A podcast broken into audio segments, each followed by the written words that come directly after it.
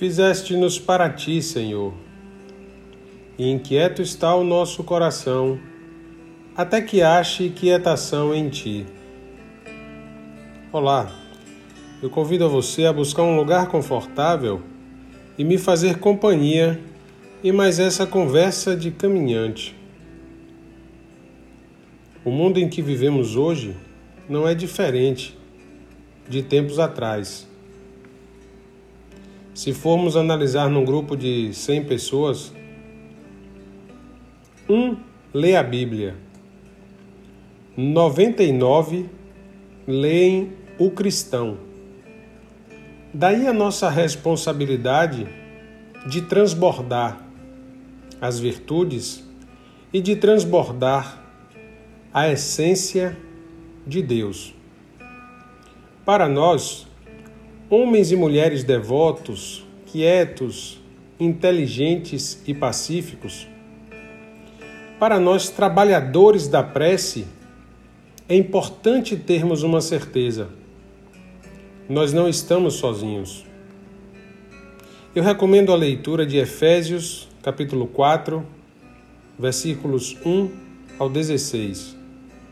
Especificamente no versículo 16, ele nos traz é por ele que todo o corpo, coordenado e unido por conexões que estão ao seu dispor, trabalhando cada um conforme a atividade que lhe é própria, efetua esse crescimento visando a plena edificação da caridade.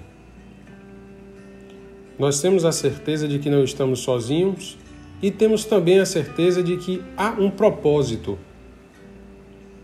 e nessa descoberta pelo propósito, fica a pergunta: você sabe qual o seu talento dado por Deus? Perceba que ele é único. Aqui fica um pedido e um recado. Multiplicai. Multiplicai esse talento que é seu, que é único que é dado por Deus. Há um propósito para esse talento. Trabalhando conforme a atividade que lhe é própria, nós vamos conseguir promover dias celestes aqui na Terra. Primeiro, um alerta: o mundo nos ama se formos bem-sucedidos aos olhos do mundo se tivermos posses aos olhos do mundo, é aquela realidade do ter, do querer e do poder que somos provocados a todo momento. E essa realidade nos leva à competição, a amores efêmeros, a prazeres em demasia. Essa é a realidade que está posta. Mas aqui agora a gente fica com a melhor parte. E aí eu lhe convido a aceitar o convite. Por toda essa dinâmica que já temos exercido em diálogos anteriores, pelas, pelos episódios anteriores, a gente percebe que o grande brilho, que a grande satisfação, que a melhor maneira de exercer e multiplicar esse dom que nos é dado por Deus e é único, eu reforço, é focando no Cristo em nós, nos entendermos enquanto templo de Cristo,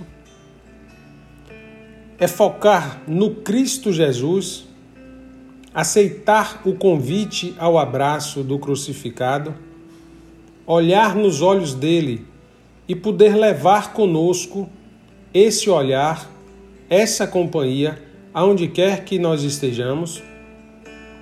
E também devemos focar no outro, no Cristo existente em cada um que cruza o nosso caminho. A necessidade do exercício e da prática das virtudes, além de multiplicar o nosso dom, também multiplicar e praticar as virtudes. Eu agradeço a Deus e a você por estarmos juntos nessa jornada a caminho do céu.